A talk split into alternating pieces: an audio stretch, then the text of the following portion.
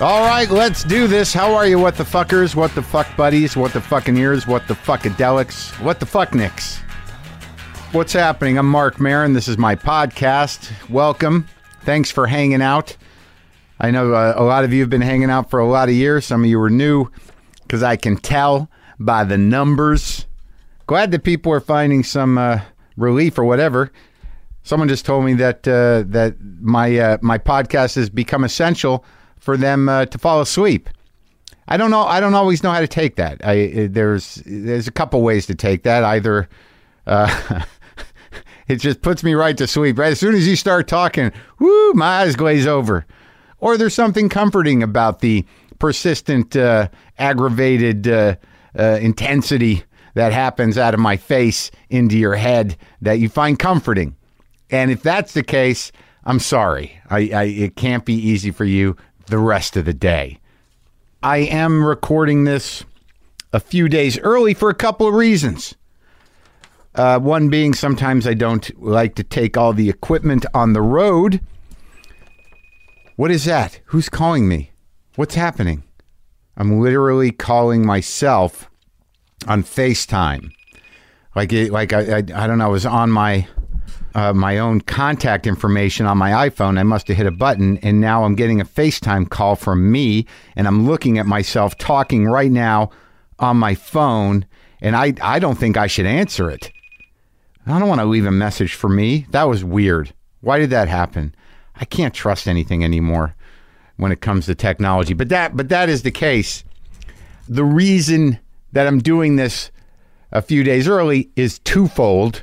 So I'm not I'm not going to be up to speed uh, on you know anything that's really happened over the weekend uh, because uh, maybe that's what the phone call is. Maybe I'm calling myself to tell me what's going to happen. Maybe that's me calling from the future just to give me a heads up. It, it knew that I was recording, and it's maybe it's a message going like, "I don't even bother." A lot of shit goes down over the weekend. It's going to sound weird on Monday when you don't address it. And here, here's the rundown. Anyways, they, all right, I'll get to it in a second. I, I want to, uh, I want to, you know, let you know. You can mark this down on your calendars if you're in or around New York City on June 3rd. I will be at this year's BookCon along with my producer Brendan McDonald, where we will have the first public unveiling of our new book, Waiting for the Punch Words to Live By from the WTF podcast. Go to thebookcon.com for tickets. You can get a day pass for Saturday, June 3rd, if you want to see us. Jeffrey Tambor also has a panel on Saturday, so you'll get some bang for your buck. It should be fun. Very excited about the book. Uh, yeah. Oh, also today on the show, Paul Schaefer. Paul Schaefer has been sort of uh, making the rounds a bit because he's got an album out called Paul Schaefer and the World's Most Dangerous Band. But I'll tell you, man, if you're my age, even if you're not, but probably more so if you are, 53 that is, in and ar- around that area, the the figure or the the person that is Paul Schaefer on television is uh, somebody you've watched for decades. Uh, it just, it- and he's always been this sort of secondary character. Obviously, the music's important, but him as a personality has you know, somewhat evolved, but maybe just gotten older. But if you were a, a kid like me, you know, in my first or probably my second year of college, I don't know when that show started, but I remember watching it religiously uh, every night on a on this clunky small color television set, thirteen inch or whatever on my bed. I would move it onto my bed so I could watch Letterman at night. That's the kind of social life I had.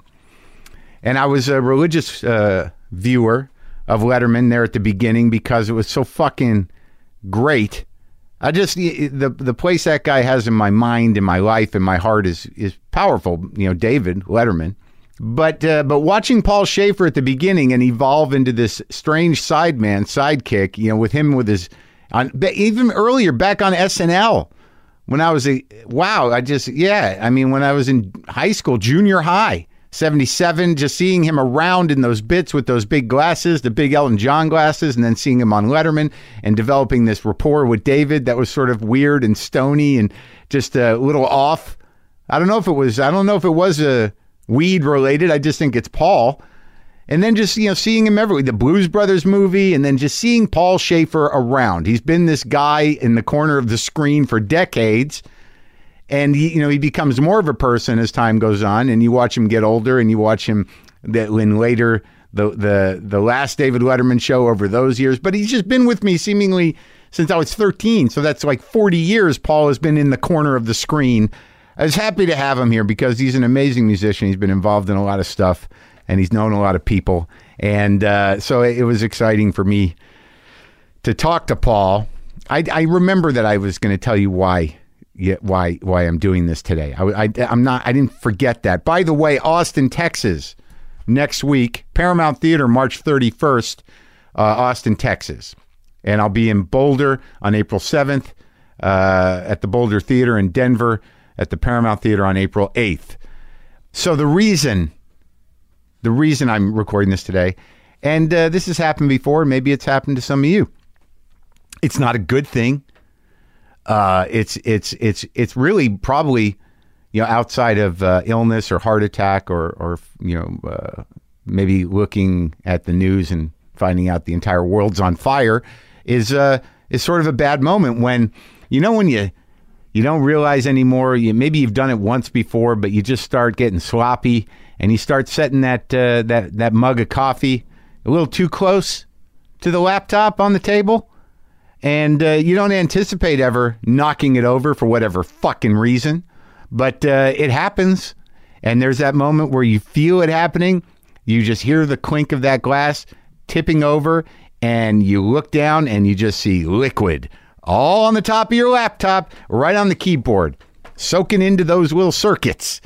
And that moment is like, ah, shit, what the fucking fuck? And then you scramble, you wipe it off, maybe you get a hair dryer. So, yeah, that happened the other day. So I don't know how, how it's going to hold up. And miraculous, you can't put your whole computer in a, in a bag of rice if that even works. But uh, I freaked out. I wiped it up. I didn't have a hair dryer. Don't have a hair dryer. Put it outside, baked it a little bit, turned it over to get some of the liquid out. I did. I did this all very quickly. The thing seems to be working, but I don't trust it enough to necessarily take it on the road and do the business I need to do. You know, like mail the files for the podcast from the road. So this is what's going on. I am getting. I had ordered a new computer because this one's about stupid. You know, it just starts getting slow and tired and a little, uh, little senile, and it's got too much on its mind. Uh, there's a lot of uh, you know aggravating, uh, you know, porn links sometimes that uh, you know they can't shake, and all the baggage that comes with that, and God knows what else. It just you know, the brain can only take so much when it's mechanical, and you know even an organic brain has its limits. But that uh, that happened. That happened yesterday. Of course, the day before, I'm uh, I'm heading out to the to do some gigs. So I have a, a volatile, fucked up, little wet brain laptop that I, I can't depend on. So I'm getting this done now. So that that that's what happened. I'm sharing that with you. Got a I got a weird email. It's not even that weird, but I, I found it entertaining somehow. So I'll I'll, I'll address it. Uh, subject line Am I a big jerk? Hello, Mark. You seem to be the man of introspection, so I hope you appreciate this email and do not just want to beat my ass. I discovered your show about three weeks ago, and I have since watched throwback bits from a handful of comedians. My question is Am I a big jerk? I watched young Louis C.K., young Mark Marin, and young Joe Rogan and was astonished at how much I liked the 2017 versions. I've loved everything I've seen of yours on Netflix, belong to the Louis C.K.'s mailing list, and actively look for Joe Rogan's tour dates. But watching videos of young versions of you guys made me want to fight you guys.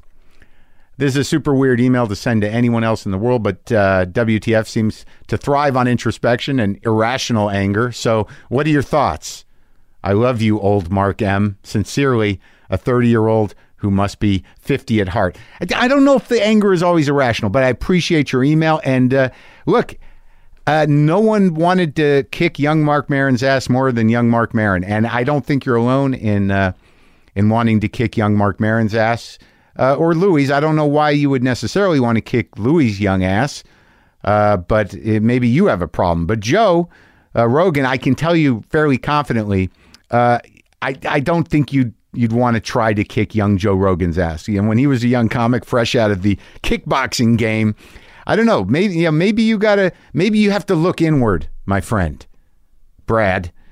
Maybe you have to look inward. But uh, and and also I, I might uh, uh, say that uh, I was on top of that. Uh, m- young Mark Marin was uh, busy kicking his own ass uh, almost 24 hours a day. Paul Schaefer.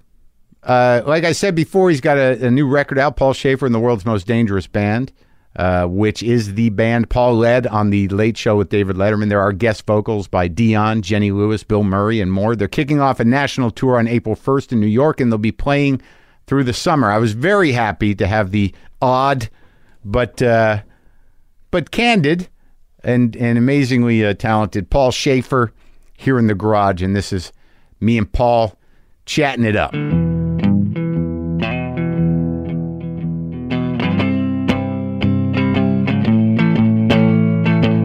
When was the last time I saw you, Paul? Well, I think that in uh, The roast? uh, exactly the, That horrible. the auspicious Chevy Chase roast. You know about that. the I was there. You I was, saw me bomb. I was the roast ba- You it- nothing mattered. You didn't bomb. You didn't bomb. Nothing mattered. Not when Nothing when, to- when Chevy got on and.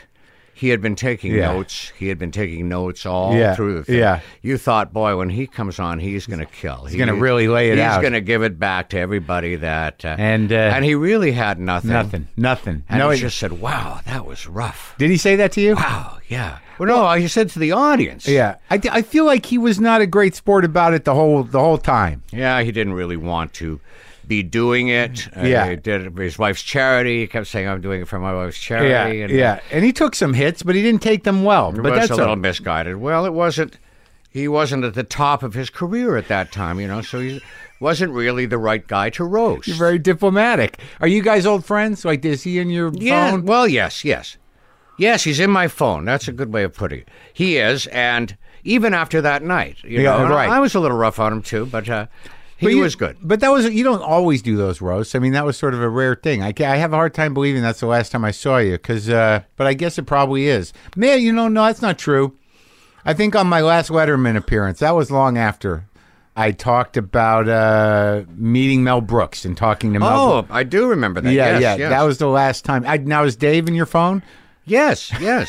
but it was a secret name, you know. I don't want to You if you lose, your lose the phone. phone. Yeah, and everybody calling him up. Well, now he seems like he's chatty. He's chatty these days, Dave.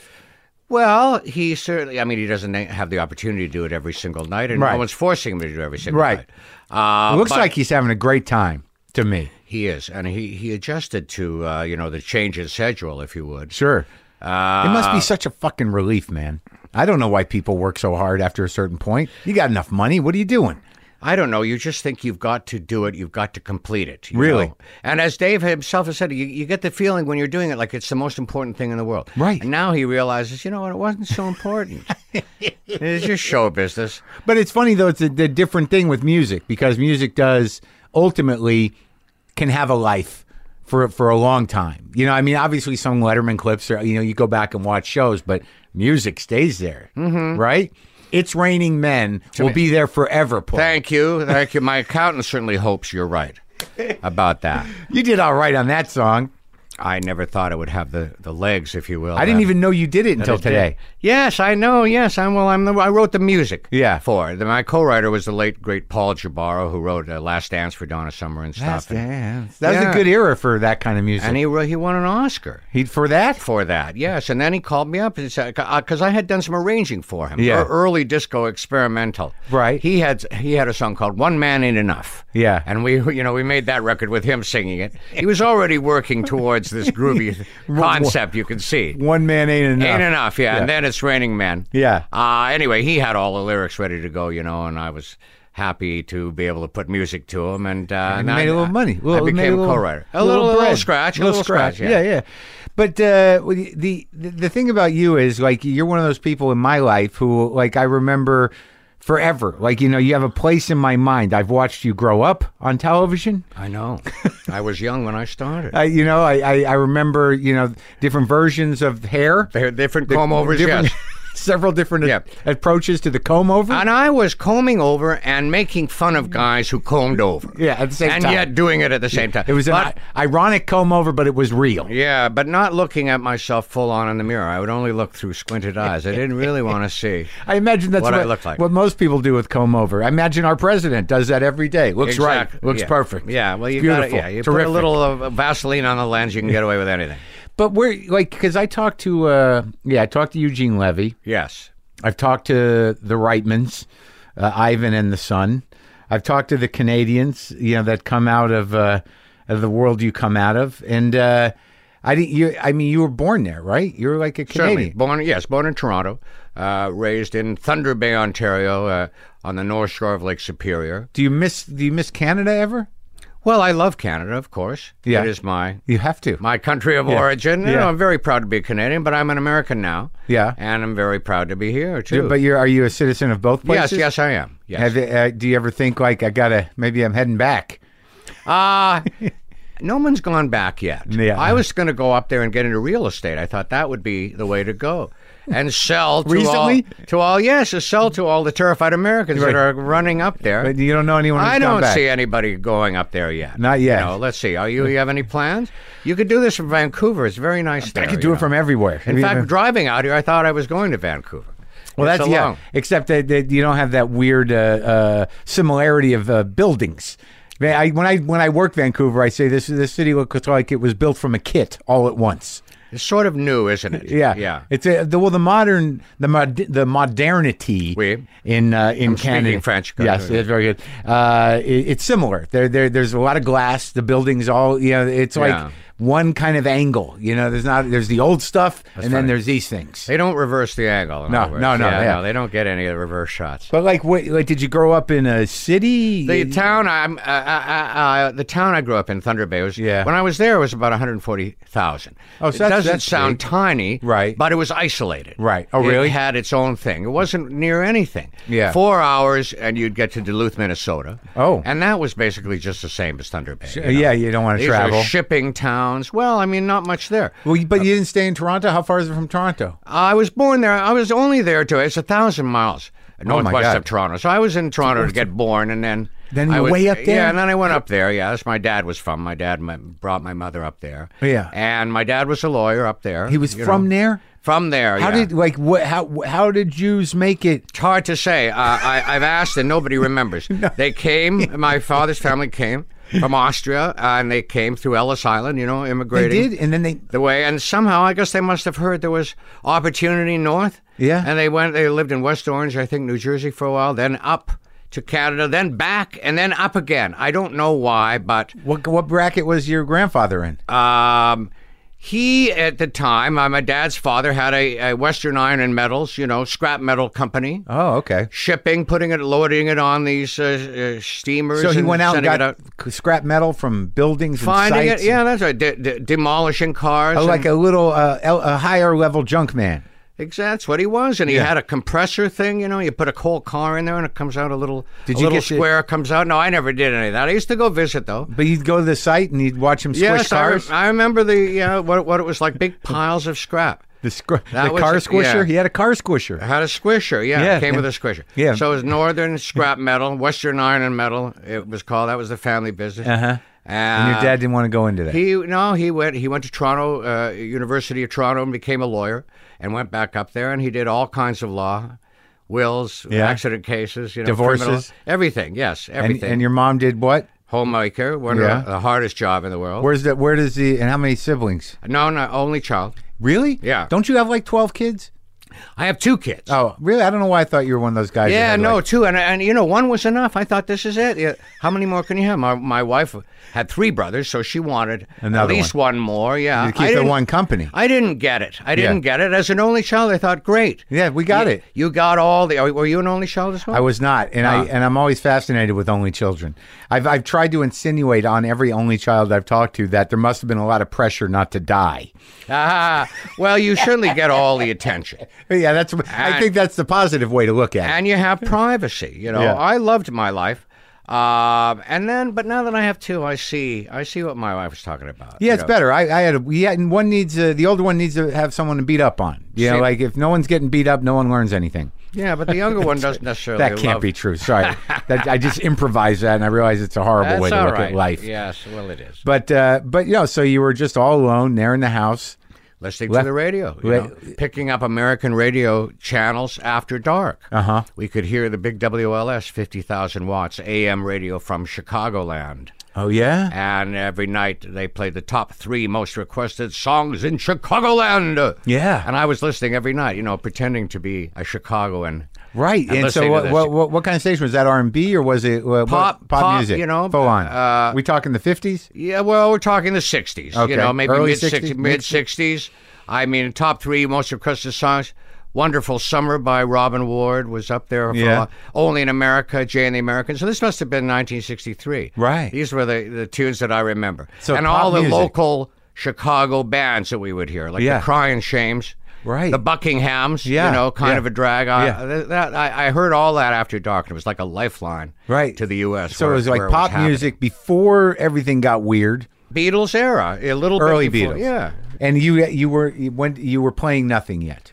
I was taking piano lessons as a child. You were. classical piano lessons. I started at six years old. How are you at that stuff? Can you can you lay it out? Um, How's I your can't anymore. how are your sight reading skills? no good. No but, good? But I had a great ear Yeah. for music, and I was teaching myself how to play pop music by ear. You could you could ear out chords on the piano. Yes, yes. No kidding. Yeah, and when I started, the music was very simple. You know, uh, "Wonderful Summer." There were only three chords in there. You know, That- that's all you need. You learn the three, you can play everything. I see your guitars. You're a guitarist. Yeah, I'm a I'm a three chord guitarist. I see. So it's- I'm I'm very good at three chords. Well, I kind of learned along with rock and roll. The fourth chord came in, you know, a little The more minor? R and B. Yeah, that Yeah. that six minor chord. Yeah, then you could play all the R and B songs. Right. Hundred pounds of clay was Yeah. a big one for me by Gene McDaniel. Sure, sure. C A minor. Yeah. F G. You know. Yeah, perfect. And then a fifth chord. You know, you had to learn the three, and you had to learn the two. Then you get into Beatles territory. The fifth That's chord. right. Well, yes, and uh, so I gradually developed my ear as the music developed, and I I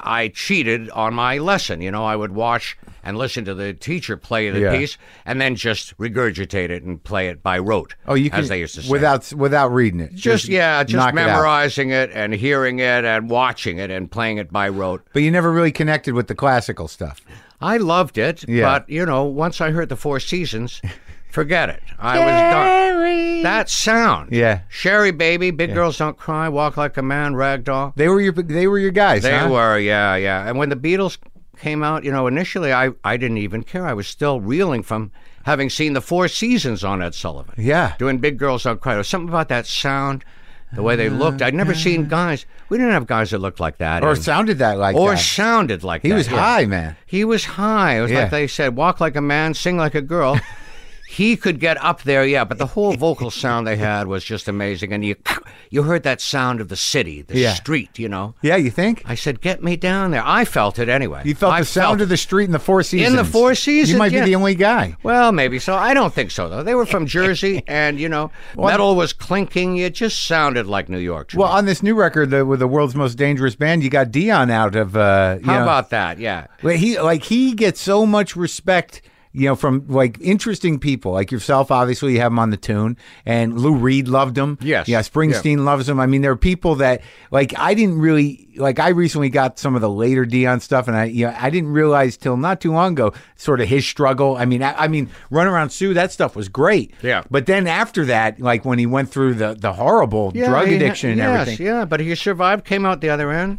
but he puts out records all the time. I didn't realize this small label records, blues records. He loves the blues and does blues records. Yeah. Well, you know, he, I don't think he'd mind my saying he's 75 years old. Yeah. But he said the way he sings on my record is like a bird. He, he his vocal on this Sam Cooke obscure. He does this obscure Sam Cooke song that I had never heard before. He chose it. Uh, you know who chose it? Seymour Stein, the great Seymour record- Sire Records. Yes, the guy I- who signed uh, were the Ramones on Sire. Yes, the Ramones, the Talking Heads. Seymour and I became friends over all the years of doing the Rock and Roll Hall of Fame induction dinners together. And he called me up after Letterman and said, you know, you want to get back in the record business and sign me up. And it's on Sire. I'm on Sire. That's great. I'm like Madonna. and and Rhino is the parent company. Rhino now? really made it. but Right. I don't know. Si- they're calling it Sure, sire, sire, because- and then for you- all time's sake. Yeah, and you were able to do that. Uh, I watched that thing on Funny or Die where you uh, rev- revive the uh, character from Spinal Tap. Yes, yes, and had Uh, wh- fun, and I what's got to that say, guy's Sire, name? Artie Fufkin. Artie And he Fufkin. kept saying, "Now, Artie Fufkin, Sire Records, how are you? Artie Fufkin, Came Sire right Records." back to you, didn't it? Came right back to you. It was hilarious, actually. the first take, I forgot Yeah. that there was a voice, Mm-hmm. and then uh, by the end of it, I was sort of doing the voice, and The then guy. I remember, let me. Oh, I remember now, and I got into it. Kick me in the ass. By the second time, I was kicking myself in the ass. Fun to do. But then, and then whose song is that? Like I get, I was listening to the Jenny Lewis song. So is that David Bowie's song?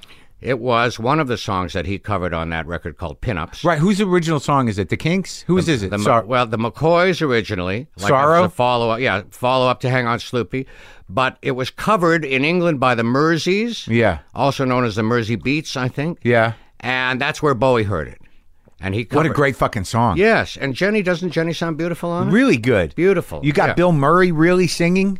He sounds really good. He, doesn't sa- he? he like he, it sounds like he wa- he was in it. He was he He's- wasn't mocking it. spent the whole afternoon working on it and doing a ta- as many takes as we wanted. You know, he really wanted to get it right. It was kind of touching for me. Yeah. uh, we're old, old friends since before Saturday Night Live. Oh really? Yeah. From back in the Canadian Well, days. you know, his his older brother was Brian Doyle Murray. Yeah. He's not alive anymore. No, he is. I said okay. I don't know. why I said was Okay. uh, but he at that because I'm thinking back, and in, in those early '70s, he and Joe Flaherty came up to Toronto to teach to cast and form a SCTV? Second City nightclub. This pre was before SCTV. First, Well, they let's, would- let's, let's, let's walk through it. Let's walk Okay. through the Canada stuff. So, so you're a kid who's uh, listening to music and able to play it and outsmarting your piano teacher.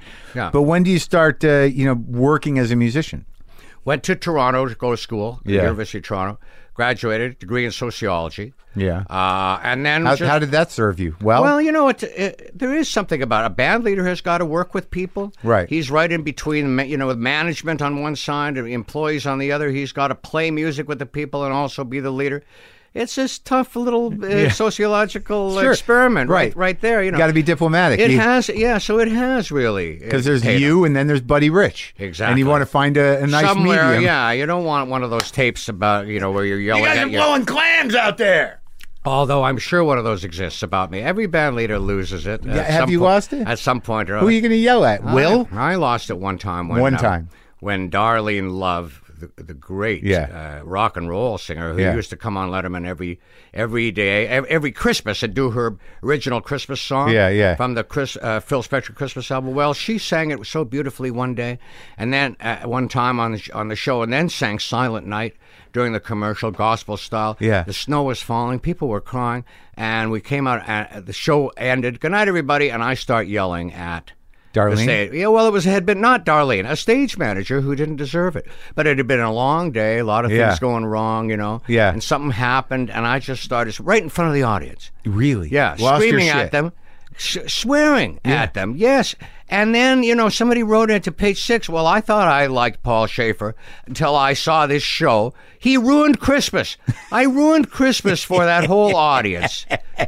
But I apologized, and uh, you know I said, Oh, there! I- I just heard the Canadian. I'm I- an I asshole. Apologized. I heard it. Eh? Eh? I heard it. Eh? I heard it's in there. What did- Anyway. what did, Dave say? Did he talk you down? He Did was, go- yeah, he said you have every right to do that. He was Very supportive of me. God love him. You know. I don't know. "Uh, Everyone's entitled. Well, thank you. So, all right. So, you're at University of Toronto. You're doing your sociology. Yeah, when I graduated, I, I started playing uh, music in town. You know, see what happens. To take take a year, I made a deal with my parents. Sure. take a year for try show business. See what happens. Maybe I'll go to grad. If it doesn't work out, I'll go to grad. So you're in school. Toronto. And, Yeah. you're, and what are you playing? What are you ha- what are Playing- you out doing uh, uh, what they used to call casuals, uh, bar mitzvahs, weddings. by yourself or with a? Well, you- well, with a- pickup bands, you know, looking at there was. but you were leading them. You were like, you No, know, no, I would get about you know we need a keyboard player Saturday. You know, I was in a band once that went on and and played at missile bases in northern Quebec in the middle of winter. Freezing like 30, 40 below, and we're up doing in northern covers? Quebec, doing whatever they had to do. Yes, of course, it was all- Whatever we had to do. well, whatever was out, yes, Yeah. it was covers, yeah. Uh, J- uh, uh, uh, uh, Tom Jones, Daughter of Darkness. Stay out of my life, my life. That was Were you one. singing? I used to sing a little bit, yeah. Games people, what game people playing now? You know, I can summon it up when I have to. I've seen you sing a couple times. yeah, I sing. I open my mouth. I sing a little bit on the record, actually. Yeah, They what, made- one or two tunes, right? yeah, two tunes. They made me sound pretty good. And for you're me. playing with the old guys. How, I mean, like, geez, some of those guys you've been playing with for what, 40 years? Well, How Will long? Will Lee uh, on- Forever. on bass, yes, was on the very first show of Letterman in '82. Before that, we were doing sessions together. I met him in the recording studio. I remember. Oh, really? That, Yeah. That's what We you used to do Barry Manilow records together. He played on ev- all those early hits. I played on some of them. And he's like a very un- like bass guys are interesting because they're so important, but they're they're unassuming a lot of times. They're just kind of that's Will. He's just there. I remember the guitar. I remember you know. I remember. I remember um, Hiram. Yes, yes. From the late, the the ori- late great Hiram Ball. He died, you know. Oh, Uh, my think I knew first that. guitarist. Nobody could. I mean, he was up there with Hendrix. Hiram. He was. yeah, he's great. I used was to so love watching him. I remember one night Don Rickles came out, and the first thing he said is, "Hiram, how are you, Hiram? You're black. I'm white. That's the breaks." Oh, I, I remember. Uh, You yes. remember that? Yeah. He can't. You can't get away with that stuff anymore. No, you can't. But he paid me such a great compliment that same Who, show Don? when Don Rickles Oh, turned you to me. remember that night? Oh, are you kidding? Of course. He turned to me and he said, Paul, have yourself committed. And I was in heaven. You know, Don Rickles has done a line on me. I can retire. Well, let's go back to Canada. So you're doing you're doing missile basses, Yes, and singing uh, Tom Jones songs. And sometimes I used to accompany people for auditions.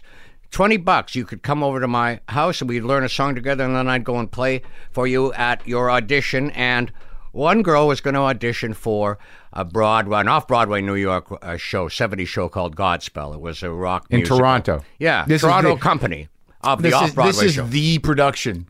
In Toronto, it was like that when Hair hit town. Yeah. everybody auditioned. Right. Same with Godspell. Everybody auditioned.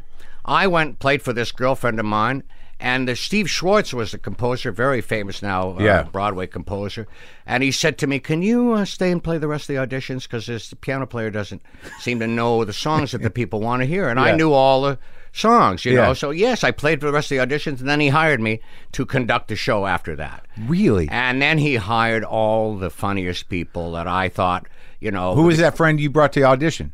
Uh, her name was Avril Yeah. Chown, a wonderful singer. Didn't make it. And another girl who I was dating at the time, Virginia Ronsetti. Neither of them made it. Right. You know, kind but I, but I did. Oh no, Avril did get it. Avril got it. Yeah. Did get the job. Are you kidding? Because she sang one of the songs from the show. Right. And that's when Schwartz got to hear me play one of his songs. you Right. know. So he's- oh, he and, liked you. and I got this job. Uh, I never conducted or anything, but before. Yeah. But you know, so here's this company, which be- besides Avril, who was a terrific singer, you had Martin Short, Yep. Eugene Levy, Yep. Dave Thomas, uh-huh. Andrea Martin. Yep. For my money, the funniest of them all. Taught them all how so to be Oh, funny. funny. Yeah. Gilda Radner, Yeah. Victor Garber. Victor Garber. Straight actor, yes, who we know from Titanic. and sure. Stephanie The, Al- the guy Oh, who designed the ship. Exactly. Yeah. All these people in in the same company. And I was saying, yeah, but this is great. But when I get to New York, man, that's when I'm going to see some talented people. Turned out I was wrong. These people are Amazing. the funniest. Yeah, yeah. still the are- funniest. and Martin Short, you guys still friends? we are still best of friends. In fact, all of us. We see each other all the time. It seems like you Canadians are good at that. We are. Some of us are loyal. Marty sure is a, a very loyal friend. I got to get him in here. He's like, uh, you know, after talking to Eugene, it was great. You know, I just realized, like, why have I not talked to him? Yeah. But uh, all right, so but like, are you like before you do this?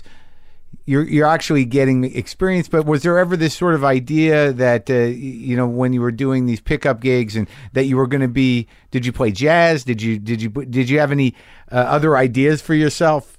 I thought I would I would be in a rock band, you know. Oh, yeah. I can't, you know, my, my singing was even worse than it is now. Yeah. So I thought, you know, but I got to be in a band. Somebody else will sing, and maybe you know, and that's all I thought for myself. And I but but I was playing lounges and stuff, you know, and you could you riff? You could, auditions you and could stuff. riff. You get like I know you can now. Yes, and then I started to. You know what happened uh, when I was in first year? I'd given up my high school rock band, first year of college, trying to settle down, become an academic. Got depressed as hell. Yeah. had to sleep all day long. Yeah. started playing a little avant-garde jazz. Yeah. in second year, I apprenticed with a guy who, with whom I still play. His name is Munoz, to C.G. Munoz. Yeah. a cosmically oriented avant-garde guitar. like Sun Ra kind of. yes, exactly. out and, Col- there. and Coltrane. Yeah, taught me everything I know about that style of music, enabled me to play with people like Miles Davis and Dizzy Gillespie later when they would come on Letterman. Still play with this guy, and I cheered up when I started playing with him. And I said, "Well, I got to do music. It's it's obvious." So that's interesting. So you were in a rock band in high school, doing you know playing what Covers, Rascals. What were you playing? A Rhodes? I Or- was playing a Honer. I started with a Honer electronic organ, about three and a half octaves, you know, on legs. Uh-huh. Yeah. Sort of like the organ you'd see all the English bands using, but couldn't afford that one. Right. That was the Vox. And then, Yeah. I, and then I graduated to a big Yamaha organ, still on legs, you know, the kind that you could put in a case and slide into the back of your Pontiac, Sure. which is my parents' car that I used to Right. drive to the gig. And then what? What be? And so like so you're what the rock band? You're just doing covers, Beatles and stuff. That's it. We had no uh, aspirations to do original material So- or anything, but it was still a great outlet. so how'd you hook up with this guy? How do you pronounce his name? Munoz. So the second year, you're depressed. Yeah, you're well- trying to do the right thing. In the summer between first and second year, I stayed in Toronto. I- Yeah. I, you know, playing in a band, uh, getting making more money than I would have made but working for Canada Car or something back up if Yeah. I'd gone home. Yeah. Playing and a- and staying up all night, coming home about six a.m., walking through the village. They had their own kind of Greenwich Village Sure. up there called Yorkville, and a guy is sitting down on a step of a of a deli. Playing guitar, and I walk three paces, and then I turn around, immediately go back, and I'm zero in on him like a magnet because he was playing stuff that was fascinating, and I had no idea On an what he was acoustic doing. guitar. Yeah, and I said, "What are you do- on an acoustic? Yeah. What is that stuff?" And he basically said, "Well, I'll show you. I mean, you a player?" I said, "Well, I play a piano, but I don't know what." He says, "Well, you have a piano now?" I said, "Well, I, you know, there's a practice hall over at the university, so let's go." And like seven, eight a.m., we're over there, and he starts showing me stuff right away, and I started apprenticing with him right away. and what what, just to learn. what was the key to that stuff? Uh, well, first he started me on jazz standards. Yeah. Like my parents' music. Yeah. That I knew, but couldn't figure out those chords. Right. Bigger chords, you know, yeah, a little yeah. more flatted But he nines knew and he things knew like that. piano, or he just He just knew musical theory. Right. And he could play it for me on the guitar, and then I Right. could Figure you it know, out. figure it out on the piano. Yeah, Yeah, yeah. And then he said, okay, now we forget all those chords. Now we just play one chord. Yeah. And just see what happens. and let me take. And and little by little, he just taught me the principles behind that kind of, Uh, between- of playing. of yeah. improvisation. Atonal Yeah. stuff. Yeah. And yeah. and did you guys play together out? Did you do? We used to play, yeah, sometimes just a duo. Yeah. Well, we'd play at a little restaurant or a play like a community hall and stuff. It was hippie era, you know. Uh-huh. Yeah. Girls in long flowered skirts dancing Yeah. and stuff with flowers. Yeah, and that- just the two of you though. yes. And then sometimes we would have a rhythm section too, but it was uh, a learning, a really strong learning experience. And for that me. paid off. So, like when some when you had to play with someone like Miles early on, towards the end of his life, I imagine. Yes. Right. Yes.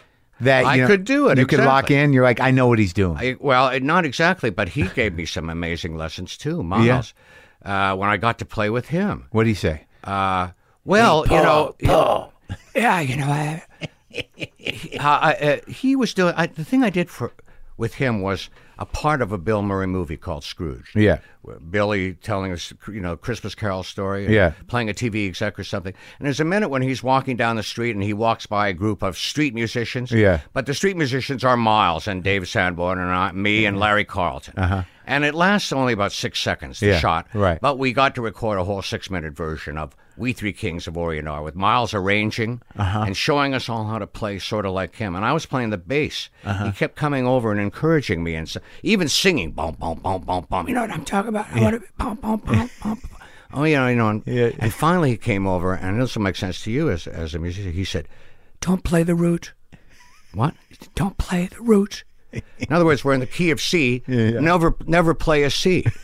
Play around it, hint at it, imply it. Don't play it. Wow. And when I started doing that, it floated the whole thing, and it all of a sudden sounded like Bitches Brew or something. You, You know? got it. That was one of the. You understood keys. what he meant. Don't play the root. How do you play around? I it? haven't played a root since. really. No, that's not true. but- How do you play around? well, the root? I don't know. You you sound like you're going. You play five, you know, and usually in music, five goes to one. you Yeah. know, like in an amen, ah dum boom boom boom Yeah, boom boom boom yeah, boom. yeah, boom. So you play that five, you know, and everybody thinks you're going to go to the root, but you don't. you know, you go to the sharp one and not the one, and all these kind of things.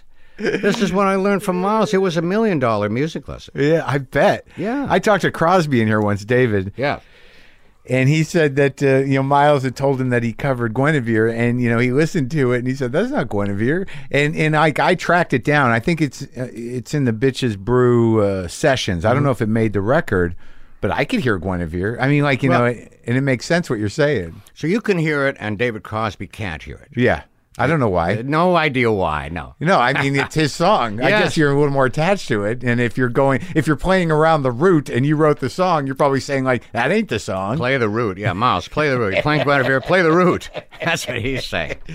so you, so you got all these chops from this dude. Yes, uh, uh, uh, it, it taught me a lot. Not about rock and roll, but, just to, you know about expanding one's horizons beyond rock and roll. And so that like it gives you a certain fearlessness. doesn't Helped it? me out uh, later on when I started getting these opportunities to play with, uh, you know, jazz people and people from say the previous generation. Sure. And so when Schwartz gives you this gig, Yeah. to do Godspell, it was Godspell, right? That's right. Right. So you'd never really led an orchestra. Like you, you had to. What did you have to do? What was the job? Yes, lead it. But luckily, it was a four-piece band. It was a four-piece rock band. it's a rock thing. Yeah, yeah, it's yeah. a rock show. Right. So it was perfect. And the piano, very heavily piano-based, like Yeah. Elton John kind Right. of stuff, and Laura Nero, yeah, you know. yeah. Steve Schwartz wrote uh, with that in mind. So I had to just play that stuff, and really, uh, the drummer was the conductor. Yeah. you know, as in a lot of rock bands, everybody turns to look at the drummer Right. for the last chord. You know, Yeah, well, yeah. that was kind of happening in Godspell too. So I didn't have to conduct, which I had no idea how to do anyway. Drummer was kind of conducting, and we all made it work that way. And we were a, a little rock band. It took me a long time to appreciate drummers for the full uh, the, what they deserve. You know. They are everything. If, They- you know, if the drums make you dance, then you're going to dance, and if the drums aren't groovy, Right. you throw the whole But you thing got out. it like the cats who like you got to be able to swing, right? You do. I mean, it sounds like a cliche, but there is something to Some it. dudes can't. Swing, groove, whatever you want to call Right. it, whatever it is, this is, that's what makes you want to dance. I had this weird thing with uh, the reissue of Get Your Yayas Out. Yeah. Where where I didn't, you know, because I've been a Stones fan all my life, but something about that reissue brought, you know, Bill and Charlie up. Mm-hmm. And I'm like, holy shit, this whole thing would fall apart. There's just nothing holding them together but those two guys. They knew, even then, they knew that that was their function. Yes. Hold it together, play together. And that way anybody can do anything Sure, they what want they- on the yeah, top yeah, of it. Keith can get- But yes, it's all in the drums. And that's why they all bow down to Charlie Watts at the end. You know, they give him the salam, they, go- especially at his age. Yeah. The other thing people don't understand every song and a- every rock and roll song for the drummer is like running a mile. Right.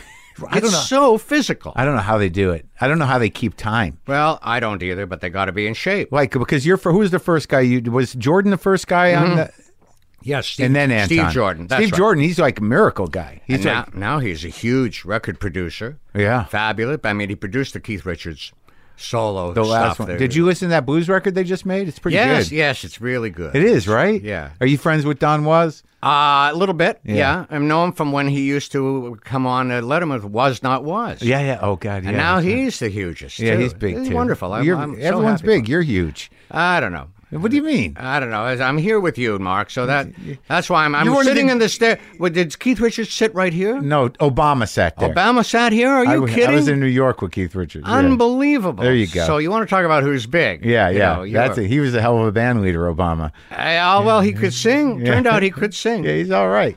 But uh, all right, so now you do Godspell. So how do you get involved with the funny people? Where, you know, after that, so do you? Are you? We were all. It was all our first professional job. You know, Eugene was about twenty four or five. And Yeah. Marty and I, twenty two. You know, Gilda Yeah. maybe around the same as Eugene. It was all our first real. but Gilda wasn't Canadian, right? she, was, not. dating She was somebody. From, she, exactly. She was from De- Detroit, and she followed her boyfriend up to Yeah. Canada, and Right. she became a landed immigrant up there. yeah. uh, you know, got her legal status, and she was staying there. Oh, okay. Until they brought her back, they pulled her back down here, you know, to do. Uh, Right. Well, how did that unfold for you? Like, what was your next gig? After I that? was doing uh, Godspell. I did it for a year. We all hung out incessantly. We became very close friends. Talked about the show and show business incessantly, nonstop. Yeah. And I was so influenced by all these people and their personalities. And they're just coming up themselves. They didn't. and they, just seemed to be having more fun with their lives Yeah. than I was, and so I thought, let me become a little more like them. And Yeah. sure enough, you know, there are more laughs to be had. Sure. when you are have that attitude towards life. Right. So they were very influential.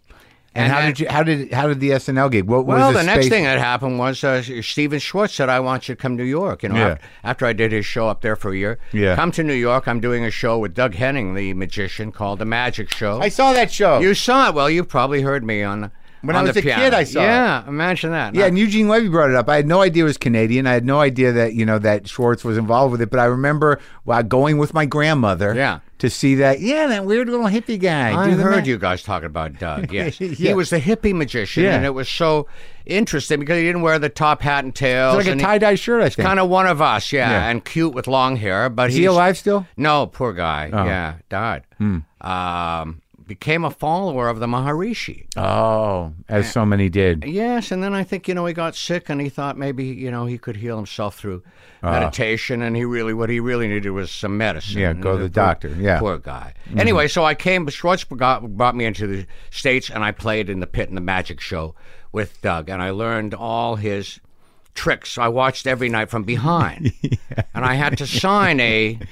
Uh, you know, a Non-disclosure, confidentiality. yeah, yeah. yeah. You won't tell Yeah. the tricks. But I must say, you know, Doug. Uh, well, he was very hot. He was a Broadway star. Yeah. So there was a lot. He did pretty well as a single guy. He Yeah. got around a little bit, Yeah, you know. yeah, and one sure. person that he had one date with was Gilda. Uh-huh. Gilda Radner. He Yeah. Took her out. Yeah. Uh, didn't call her afterwards. Oh. She was so upset, and uh, you know, talking to me. Doug didn't call me, and I got so mad that I sat her down and I told her every trick, how every trick was done. You know, these are the secrets. He's a behind it con all. Yeah, man. You watch don't wanna- this. Yeah, He's not really magic. it's an illusion. Yeah. yeah. so from there, like, did you meet musicians there? Like, you know, I mean, like, how did, like, okay, so you do the magic show for how long? Uh, I, I did it a year. Yeah. And uh, at the end of that, um, Howard Shore was the name of Lauren Michaels' band leader, who came down from, also Canadian, came down to be the musical director of Saturday Night Live. At the very 75 beginning. Yeah, 75. So when did Bill Murray fall into place? Did you, you had met Oh, Bill? oh, oh. When I got to New York uh, while playing the Magic Show, I loved the National Lampoon Right. uh, records that Yeah. came out. I remember this so clearly. This one, National Lampoon radio show. Yeah, they had a radio hour, and then they put out comedy albums Yeah. too. Right. The Lemmings and, yeah. Yes, yeah, there was one where there was a sketch. Chris Guest as Bob Dylan Yeah. selling on a TV ad greatest protest hits of the 60s. Yeah, You know? yeah. Being so commercial. Plus, if you order now, you get my own Masters of War. Call now, you know, and- but it's Dylan. Yeah. And I thought, boy, that's funny. That's what I want to do. And Billy's older brother, Brian, who I, I mentioned earlier, he introduced me around right away when I got to New York.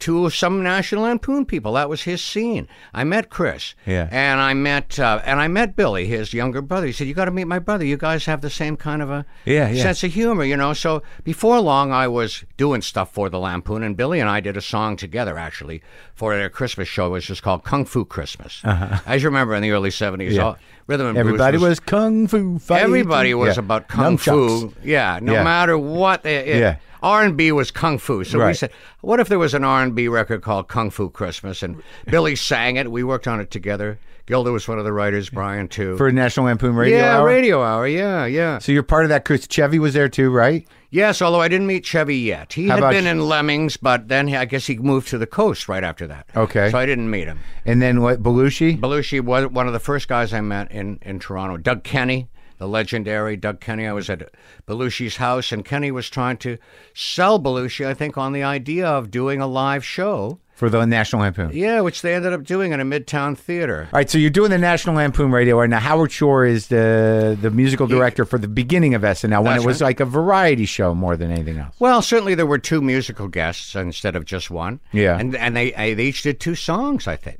Yeah. First musical guest was uh, Janice Ian, Sure. Mm-hmm. doing at 17 and then Billy Preston.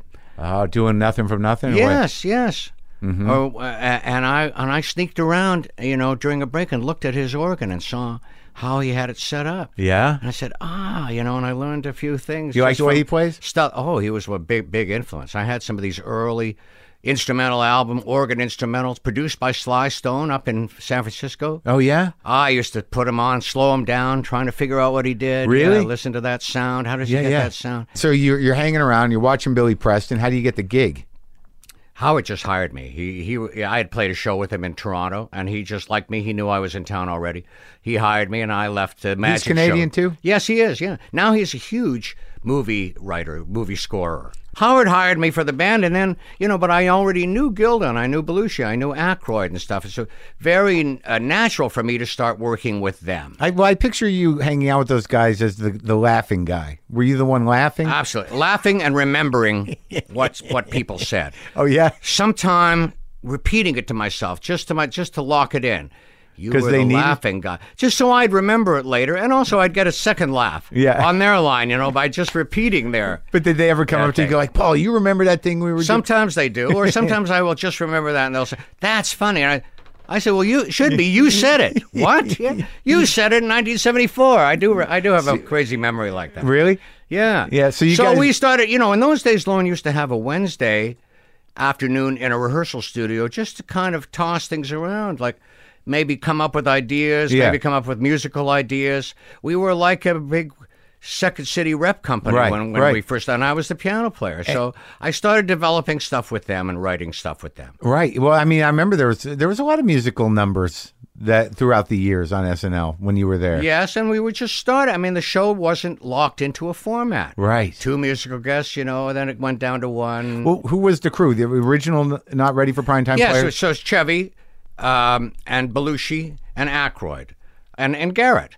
And then we had Jane Curtin, Lorraine Newman, Gilda Radner. Right. I think that was the that was it. That yeah, and Yeah, then- yeah. So Chevy left after uh, sometime in the second season, and Billy came in. Yeah. really as re- as his replacement. But in that first crew, when you guys are just trying to figure out what the show is and working this stuff out, who was the most like y- you know consistently surprising, like like funny, like just where you're like, holy shit, that guy or that they woman. all were. They yeah, all were, and every it was so competitive. You It know? was. They'll- From the beginning. Yes, and they'll admit it now. Everybody. There's only so much camera time. Sure. Everybody wanted to get on that show. Yeah. And Lauren sort of ran it almost like a T group therapy or something. You know, whatever happens out of the group, Uh-huh. he'll support it. You know, so relationships got formed almost like Survivor. What do they call it? Alliance. People formed alliances. yeah, right. All kinds of Right things. from the beginning. Writers, you know, performers would have to form an alliance with a writer so that they had somebody to write That was for them. that was And- going on right at the beginning. Yes, stay up all night, you know, writing something. Was Frank in there then? Yes, Franken was her right. was in the original right and and beginning. uh, Franken sometimes refers to a party that he had at his house before SNL went on the air to watch the Howard Cosell. His show was called Saturday Night Live, uh-huh. and we got together at Franken's, and I was there, you know, to, Yeah. at that historic party as we watched Howard Cosell, and he had a rep company too with with Billy and Brian Murray and Chris Guest. That was his rep company. yeah, come on. Yes, and No, his he did not. Yes, he had like The a rep company sportscaster? that would come back. Yeah, he had. He was going to be like the new Ed Sullivan. He Oh, was doing his that was show the out of the deal? Ed Sullivan Theater, same year, '75, same year as Saturday Night, and his show was called Saturday Night Live, and it was in prime time, and his rep company was called the Primetime Players, and that's why Lauren called his. They're not ready for primetime players. Howard Cosell. Yes, How long did that last? not very long. Didn't last very long, and that's why you know. Then we got to call our show Saturday Night Live. So who was who were the writers? Was Franken and Davis? Franken and Davis. and then uh, what's his name? Uh, trying to think of the writers. Michael O'Donohue, of course. right, ve- but the very other guy, uh, influential. Schweibel.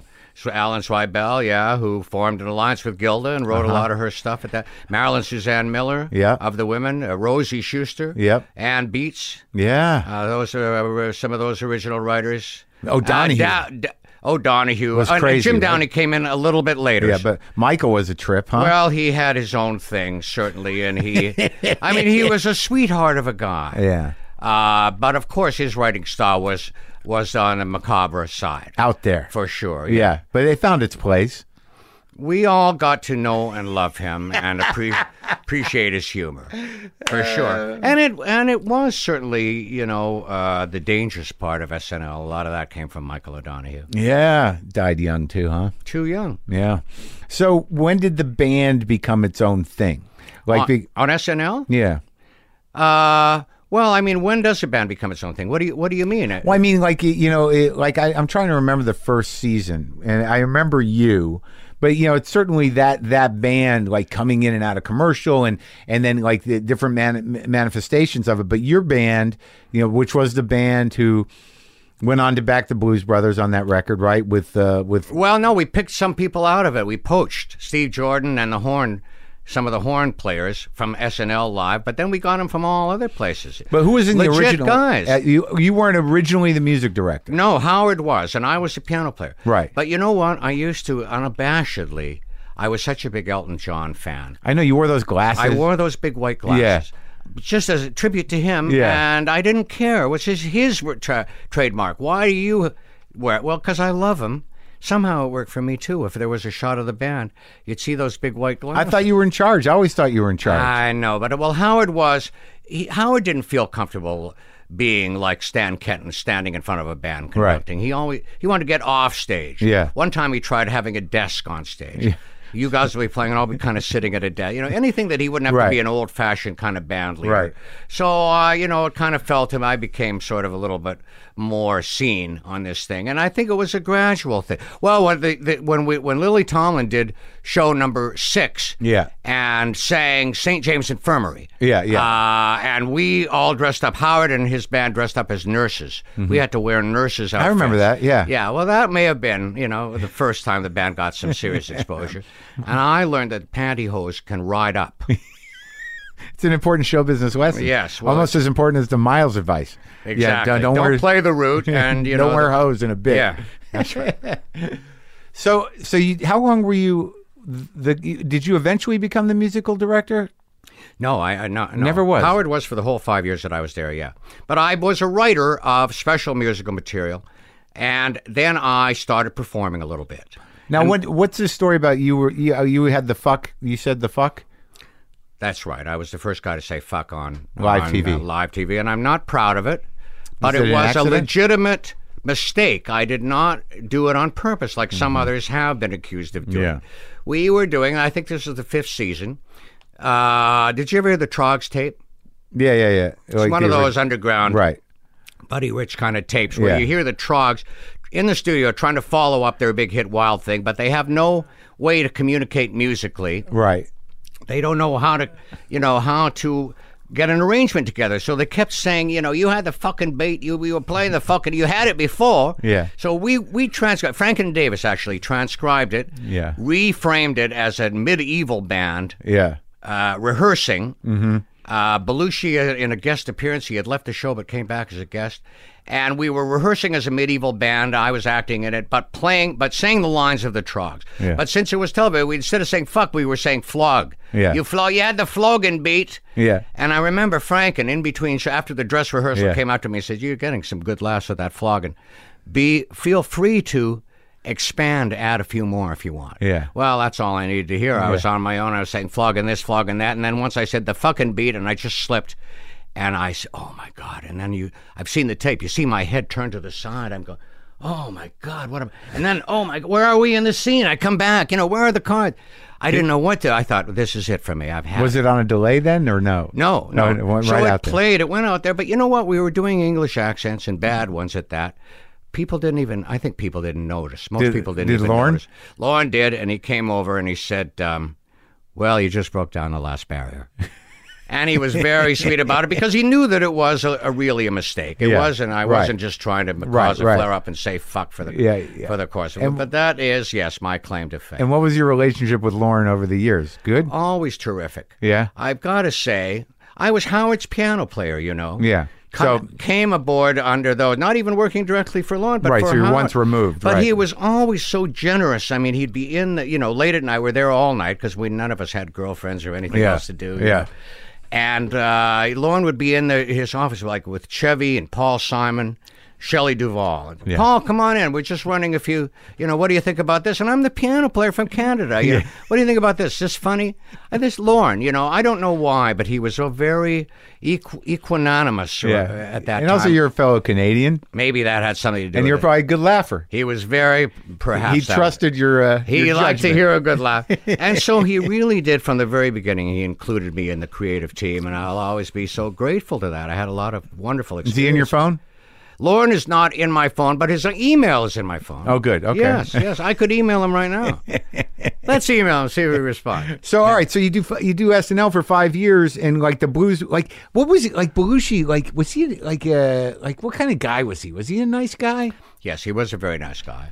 Uh, uh, w- with immense appetites. We we- we've all you know everybody knows. Very you have a diplomatic way of putting things. And well, it was just one of those things, you know. Uh, At that time, I guess you know there was a lot of it going around, and some people, you know, nobody knew that anybody was going to die yeah, from right. it, and then he died from it. Uh, I mean, but he had gone pretty far with it. you know, Yeah, no, yeah, yeah, Never yeah. sleeping and Yeah, stuff, yeah, and yeah. so and we would all, you know, write that show and work on bits, and then go back to sleep. Here's so he'd go out, you know. Yeah. That's when he would just come alive, Right. uh, he always operated at that level of energy. full on, full yeah, on. Yeah, yeah. He kind of like there's something about that type, the way he did comedy.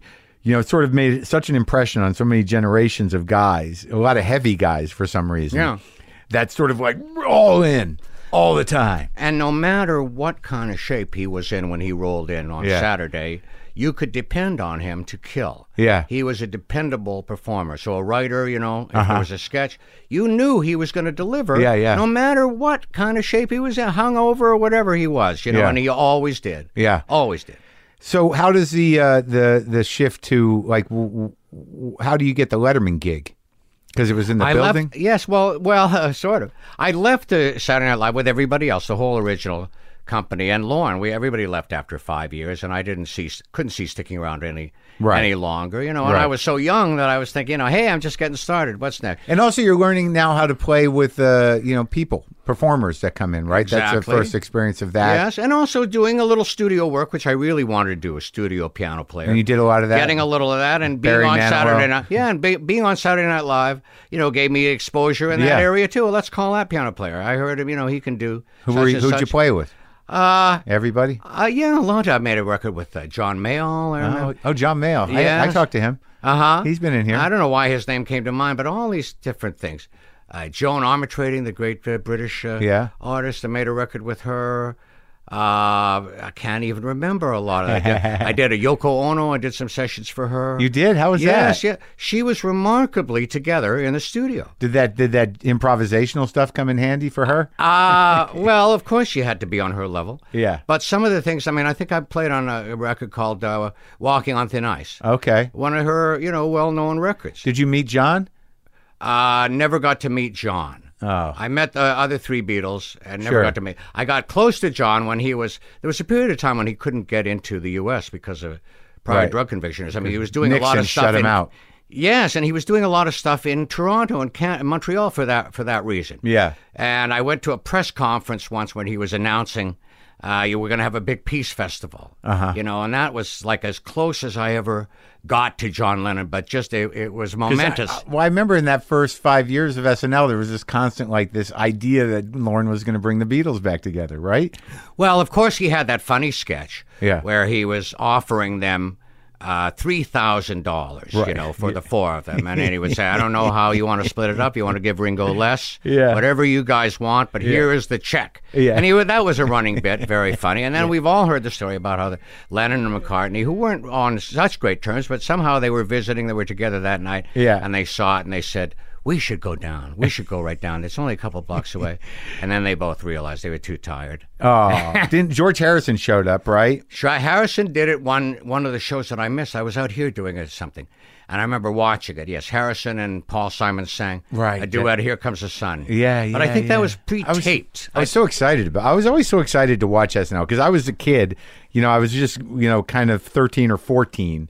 So like staying up for it, my parents letting me stay up for it, it felt like really kind of racy stuff. I you think know? it's the same today. I think they're still having that effect, and kids still want to. stay well up now it's become to very see it. relevant and very you know they've really got their teeth sunk in. They sure do. yeah, So it's, incredible. it's better than it's been in a long yes. time. Y- yes, it is. They got a great cast going. So all right, so Letterman, what you run into him in the Yeah, hall? Mm-hmm. so no, uh, uh, two years went by and I'm doing studio work and, and I just got a call from his manager's office. Can he, he's getting a show. It's going to come on after Johnny Carson. Come in and meet him. And I went in and just had a cold meeting, just like this, and we kind of hit it off. And he said, um, I used to see you on Saturday Night Live. He mentioned the Bill Murray things when Billy would Yeah. do the lounge singer. yeah, he loves Bill Murray, right? And yes, he loves Bill Yeah. and still does. And he remembered that Bill Murray lounge singer stuff Yeah. when he was Nick Winters Right, and Nick right. Springs. And I would always be in the scene playing the piano, Yeah. and I would help put those together too with Yeah. a number of other writers. And he mentioned that, and he just he claims to this day that he never had anybody else in mind, wanted me for the job. Yeah. Uh, anyway, we hit it off. He said, What kind of band would you put together? I said, Well, you know, I can only have four pieces. That was kind of the rule. I'd love to have an R&B band playing the great R&B classics instrumentally. Yeah. He said, "Well, I've always thought of myself as the Wayne Cochran of comedy, anyway." And I said, "What? What an obscure reference!" what is who's that? Wayne Cochran was a regional guy f- in Miami. Had one hit going back to Miami, and he was known as the White James Brown because he Yeah. did a James Brown kind of act, sang that way. Oh, wait, and is he that had the- totally white hair, teased up into a huge pompadour. Jocko bouffant. played with him. Exactly. Yeah. Exactly. And I saw that. Yeah. I saw it in Toronto. Wayne Cochran with Jaco Pastorius on bass. Yeah. Never. I never got it. It was the strongest thing I ever saw. I bet. Incredible. It's So just that incre- was- And I think they took Jaco to the hospital after that. I remember. Oh, really? He, you know, he knocked himself out on that on that bass guitar. Yeah, okay. And then he, he felt Yeah. collapsed from exhaustion. No kidding. That's how heavy they were. Well, that's and how he had he's- like ten horns. Yeah. Who came through the audience at the beginning? Yeah. I mean, it's so exciting. He could barely. He didn't have a great vocal instrument, but he had a lot of soul. Yeah. So you only wanted four? You know what? And I, I've read this. I, I think it's probably true. There were certain laws laid down by Johnny Carson, who, of course, controlled that time slot that was going to follow him. Yeah. And he said, "Now I don't want. You know, you can't be doing the same show. You can't have the same guests that I have. You can't do a monologue like I do. That's why Dave used to only do about three jokes at the Yeah, top, and then go right. back. And that was the. Re- and you can't have a big band like I have. You can you can have four. Right. Well, this is perfect for me because I came up, you know, in Canada playing in these little rock bands. I know how to do four. Yeah, so- Great. you know, let me at it. So you had Jordan and and Hiram, Hiram, Yes, and, Will. Will. Lee. Yeah, and me. That was it, the four of us. And we could really turn on a dime. We could play anything. We knew all the styles. You know, we could play for anybody. Yeah. It was a terrific Yeah. uh, little little unit that we had, and I hired guys who knew all. Because even though these guys were like jazz players and very accomplished studio, they still loved the same rock and roll as I loved. They just didn't necessarily admit it. You know? Right, sure. And then I got them playing Satisfaction, and we're going to do Good Lovin' and stuff. Yeah. And everybody started to, wow, it's kind of funny. You play these records right, Yeah. and there really is something to them. Yeah, and So we it's- weren't just playing Satisfaction. You know, we were really seeing what is great about it. Uh-huh. Well, the way the bass moves against the guitar is so cool. It makes a different. so you made it challenging and exciting. And we just tried to do it right for the first time. People noticed, you know, Yeah. that it sounded kind of like the record. We'd we'd play these intros, and it sounded like the record. And then before the vocalist is supposed to come in, and there was no vocal, we'd just play an instrument. Right. We'd already be in commercial, so Right. people would be saying, "Wow, what am I missing? What am I missing?" Well, you know what? Did You're you not keep missing all playing? that much. Yeah, we played all the way through. Yeah. we may. I got that from Saturday Night Live. You know, we were You go on break and you- live, and you gotta yeah, And entertain. there's a live band. Yeah. And they said to me at the beginning of Letterman, uh, you know, and of course you'll record the theme and we'll play the recording every night. And I said, wait a minute, well, I'm not going to record that. It's live. We're trying to make it like it's live, even though we're going to tape it in the afternoon. We got to play live. Yeah. So I, you know, I won that battle at least, and we played the theme live every night. Well, it was like it was always great to see you guys on on the Letterman show, the first one, and then ev- and then you know the second one too. But like because y- you're always nailing the songs perfect, and then like the rapport starts. You know, you you somehow develop this strange rapport with Dave that that remained pretty consistent through all however many years you were with him. Yeah. that you know like I don't know if. Like, like sometimes you you you seem like you might not have heard what he said. Yeah. well, and sometimes I didn't. I'm a little deaf, you know, Yeah. uh, after all these years of rock and roll. But also, uh, it would take me a little time. I mean, I'm not a comic, you know, so But sometimes. that was the funniest thing. Sometimes about it would take me a minute to think of what to say, but then I'd come back and say, it, you know, okay, wait, bring the camera back. I've thought of something. Yeah. Come back, come back. That became the funny part about you two is that like your your, your weird stilted timing because you weren't right. but Well, it- thank you for complimenting my weird stilted timing, but whatever it was. but then, but then sometimes you just nail it, and you Yeah. like, and it almost sometimes it- Dave. It was just a funny rapport. It's every night, you know, Yeah, it was different sure. every night. But he was so generous, really, and would say to me, and how many bosses would say, if you have anything, jump in anytime. And he actually said that to me. Really? Jump in anytime. I don't care if I'm with a guest or anything. From the very beginning, yes, and that was such encouragement and confidence building for me. And not from the very beginning. Very beginning, they did say, "Well, can you? Are you the kind of guy that could Dave could play off? Can you play with?" I say, "Absolutely, yes." But uh, they never really gave me the uh, the opportunity. I had to grab it myself. Right, You know, I just grabbed the mic and one day and started talking. And you know what? The mic wasn't even turned on. Oh my God! Well, they don't know- even know you're going to talk. Well, you know, then I had to make sure my mic is on when I talk. I might say, s- "Oh, I don't think they want it on." Yeah, yeah, What? yeah. you know, I had to get that. No, we want it on. Oh, okay, so then they were going to turn it on. Then I got. To, I introduced the band one night, and uh, Dave cracked up, you know, and he said, "Do do more of that. Do more of that." He was very very encouraging. And you guys like had a good rapport. You'd go out to dinner sometimes. and Yes, stuff? Oh, yeah. yes, and we still do. We Yeah. still see each other. We commiserate a little bit. Oh, that's great. You know what it's like to be two uh, later in life gentlemen. Oh, good. And uh, how old are your kids though? He's got a young kid. Mine are pretty young too. I didn't get married till I was 40 Uh-huh. Oh. My daughter's twenty four. My son eighteen. Okay. So so you're still in it. Still in it, yeah. Yeah. Son's still at home. Daughter on her own, but son, you know, a senior in high school. Sure. Going through, you know, where's he going to go to college? That's what we're living through now. That pressure. Oh yeah. Well, yeah, it'll it'll Yeah. work out. Did he do all right? I th- oh yeah, he's got some choices? He's terrific. yeah. Oh, Well, good. I mean, terrific student. Oh, good. So one of the things I wondered is what? How do you decide when somebody needs your support? You know, when they perform on the show we, when, with Letterman, because like sometimes you guys play, sometimes they bring their own operation. You know, like how is that? What what is that discussion? First of all, we're talking about a show that hasn't been on the air in two years. Let's just remember that. We're talking almost like it's we're going to do a show tonight. It's an no, No, but it's you know- history. yeah. Well, what happened when we were in, at, at NBC?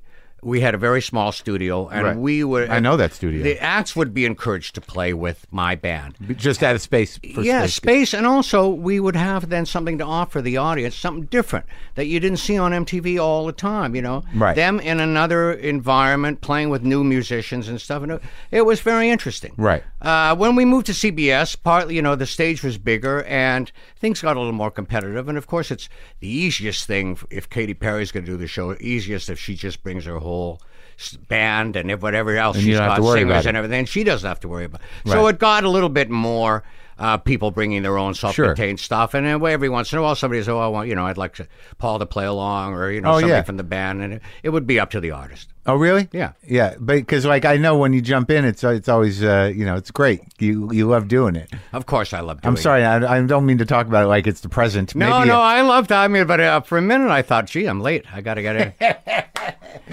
but you played- 33 years, it doesn't just go away. It's it's very you know, it stays with you. That Sure, but you got opportunities to play with all these amazing guys. I remember Zoe took me to Dylan Soundcheck. Zoe Friedman. Yeah, Zoe Friedman was our our talent, booker, Yeah, she's- especially for comics. yeah, she gave me my first Letterman appearance. Oh, I love it. Great. And uh, I remember she told me to like she knew I was a Dylan fan. She said he, he can come over and watch the sound check, and it was just so funny because I don't remember what he played. Do you?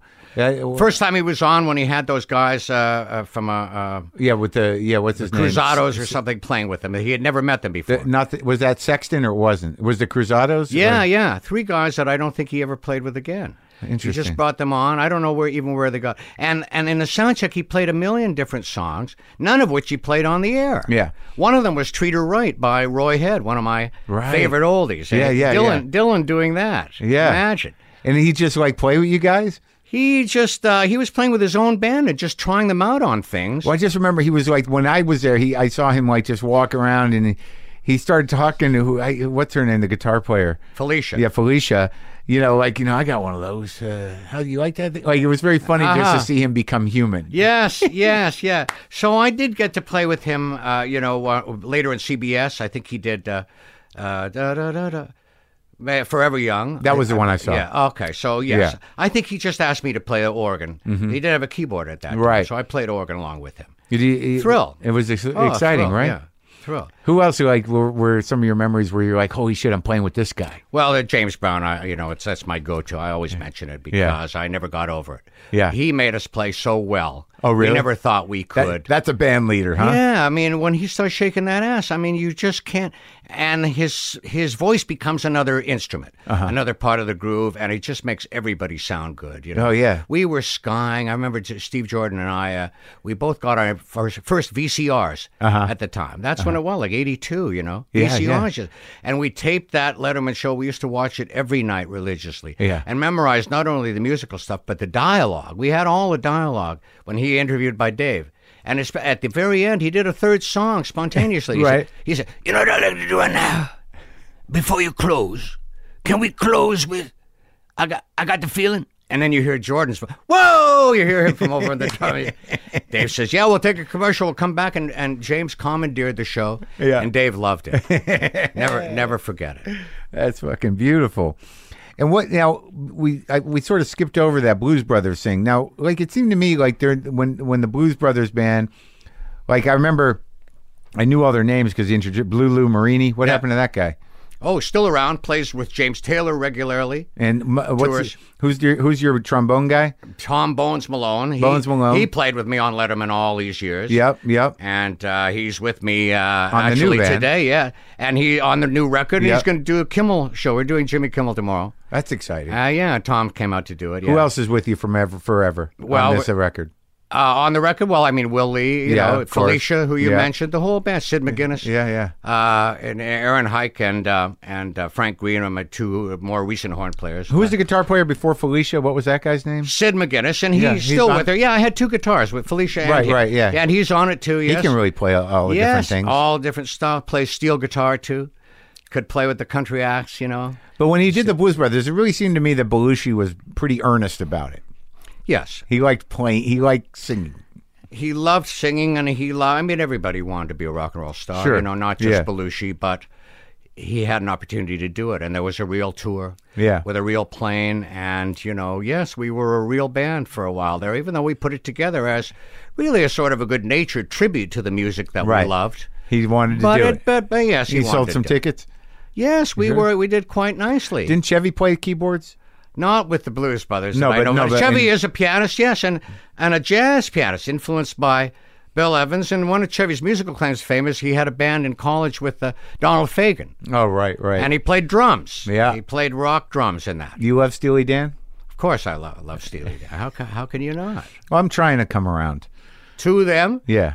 well, you got to see. Did you see that show? Um, uh, uh, that uh, Mulaney and uh, and Nick Kroll. yeah, did? yeah, yeah, yeah, Oh, yeah. hello. That's all about Steely Dan for some reason. I didn't. I wasn't sure why.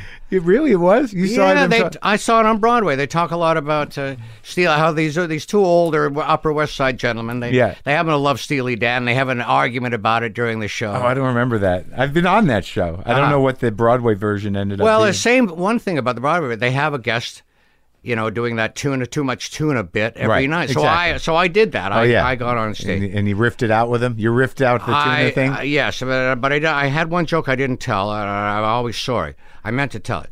Two old Jewish jazz musicians on the Upper West Side. They're sitting on a park bench. First guy says to the other, "Oi." Second guy says, "I'm hip." so that you know, I pretend that I told that. You should you should have them integrate that into the Yeah, show. bring it back. Yeah. I like those guys. They're very funny. Yes. So how did you get involved with the Rock and Roll Hall of Fame? That's a regular gig for you now, right? It has been. This is the first year though that it's all uh, aside from Joe. I like how Baez- you you ro- you wipe your your your your face and head with a Kleenex like a musician, like Yeah, you're, you're- like Louis Armstrong. Yeah, Yeah, like like, you- Louis yeah. Armstrong. yeah, yeah. It's just like, Anyway, well, it's kind of a little warm in here. Well, I'm we sorry. can't have the air on because it would The noise. interfere with the sound, of course. I'm familiar with that. Don't worry about it. What were we talking about?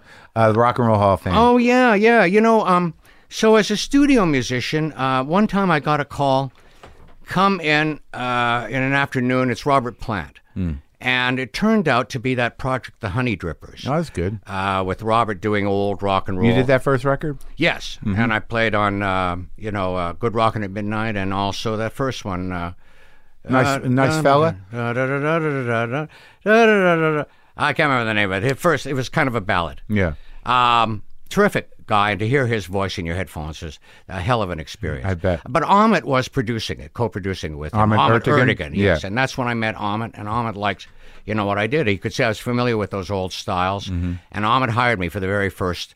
Uh, Rock and Roll Hall of Fame induction dinner when they said they were saying, you know, well, we can't ask the people to play. They're here to be honored, you know. Let's what we'll do is we'll take a picture at the end of the night. We'll get everybody on stage for a picture, and then we'll just happen to have amplifiers there and see if anybody picks up guitars. Well, of course they did, and they, they were all. But it was a totally spontaneous jam session. Yeah. And that's, you know, I was able to kind of lead that. Uh, w- one advantage I had was that a lot of the players had done Letterman individually. Sure. Sitting in with me on an individual basis. And so they knew my signals. They got used to my signals, you know. And so if I held up four fingers in the middle of this big Rock and Roll Hall of Fame jazz, everybody would know go to the four chord, you know, Yeah. go to, we're in C, go to F. Yeah, yeah. Those kind of things, Right. you know. Uh, it worked out, and I kept calling. I never took the gig for granted. I, every year, I wonder if they're going to call me. This year, everybody's self-contained. They got Yes, they got Journey, you know, and stuff like that. Steve is going to So- play with Journey. Uh, I'm not saying that. I'm not Uh-huh. sure what's going on with that. It's, uh, there's always some. Last year I was like, "Where's Richie?" Yes, there's always some negotiation. Wild, right? Somebody, well, these things go run deep, you know, when Yeah. these bands break up. And strangely enough, it's often about money.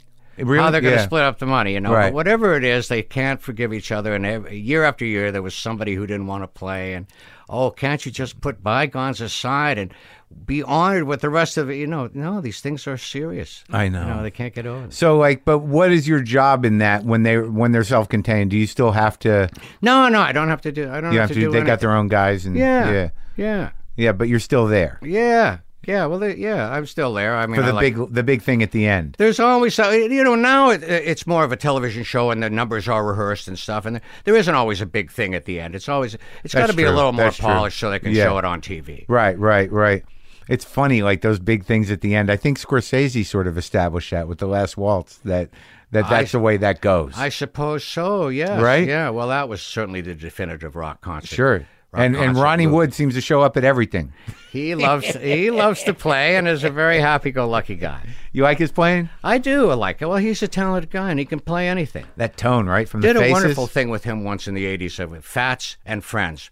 It was on Cinemax at Yeah. the time. Fats Domino? Ray Charles, and Jerry Lee Lewis. Oh, wow. And mm, you know me with the house band with Ronnie Wood in the band. Yeah, yeah. And each of them does their set. Each of the three great piano players, and then they do a big thing at the end. You know where we all try to play jambalaya together and Oh, stuff. and so they like the Canadian rockers did all right. Old- A few of them, Bachman Turner Overdrive, and those guys. Did you know those guys? I do. Uh, yes, not at the time, but uh, when I was a kid, the Guess Who, you know, with Randy Bachman was in it. Uh, well, along with American Burton Cummings. Woman! Yes, Uh, during those times, th those guys were from Winnipeg, Manitoba. That was 500 miles away from Thunder Bay, where I was from. So at Christmas time, they were always playing our town to get enough money to buy Christmas presents, so they'd go home for Christmas. Yeah. So I saw them extensively. The Guess Who. Oh, yeah. And I've I've gotten to know Bachman a little bit uh, more recently. Yeah. And Did some sort of a thing with him, a DVD thing. Oh, with yeah? BTO reunion and stuff. And I got to play that Yeah. piano on Taking Care of Business. Oh yeah, yeah, yeah. Terrific. And a lot of rockers, yeah, but you know what? Uh, MTV, w- when that started up, we saw a lot of Canadians, Brian Adams. Rush, And yeah, exactly. Rush and uh, Triumph. Triumph. Yes, and uh, um, these people had wor- world uh, influence. Yeah. Uh, when I was a kid, it was like Gordon Lightfoot. That was it. Gordon you know, Lightfoot. so, I yeah. tell you, man, that uh, that you know, it's with some of these guys that you realize, some of the, especially the folk guys, like if they knock out you know one or two like real like you know like John Prine has a lot of songs, but like Gordon Lightfoot, like if you could read my mind, Yeah. what a fucking song. Beautiful. That's all you need, right? Absolutely. And he's got a couple of them. He does have a couple of them. Sundown was, Yeah, was another yeah, good one. Yep, yep. The wreck of the Edmund Fitzgerald, I think, was you know a great story. But Americans do love that. I think Americans do. may like it bit more than Canadians. Oh yeah, But if that, you know, if you if you had had Triumph and all that stuff, people coming out and uh, what was it, uh, working for the weekend? uh, I can't remember what- Everybody's working. Yeah, I can't remember what that for band. Lover Boy. Lover Boy. Yes, I might not have had to have. I can't believe I I knew might that. not have met. Yes, you pulled that one. I might not have had to leave Canada, you know. But at the, at the time, you just there wasn't much of a music scene in Canada at the time when I had to get- come yeah, to U.S. I get a little flack for busting on Rush a little bit, and I, you know, I, I want to try to set the record straight because I've heard, because of my past comments of not liking Rush, that, that Geddy Lee's a very nice guy, and Leaf, and they're all good guys, and they're you know they they're um, brilliant musicians. Do you know them? I don't really know them. I have met them, Yeah. and I, you know, when they were inducted in the Rock and Roll Hall of Fame, it was the time when we did the show from here in uh, Los Angeles, and their audience was full of Rush fans. Their fans are Deep. devoted. Yeah, yeah, And I yeah. must say, I got them that night. What a- they're they're yeah. good. Yeah. What, so y- Yes is going to be in this year. Yes is one of the groups. Yes, I can't remember. Tupac, Uh huh. um, Joan Baez. Oh yeah, I did. She just released a record or re reissued a few records. She's amazing. She has a beautiful voice. So, Paul, are you going to tour with this outfit? Yes, this spring I am. Wow. Even in this day and age, it seems to be important to be able to go out and have an act and be able to entertain. I'm looking forward to doing it. Uh, April 1st is, uh you know, April 1st through July 1st. uh, We're going to be out there doing shows all over the place. And the and the album's just called the the Wo- yes, the, World- album is The Artist, Paul Schaefer and the, World's, Most Dangerous, Band. on Sire Records. Sire Records, exactly. Are you kidding? I'm the uh, I'm the female. I'm the white Madonna. Well, thanks for talking to me, buddy. A pleasure, Mark. A lot of fun.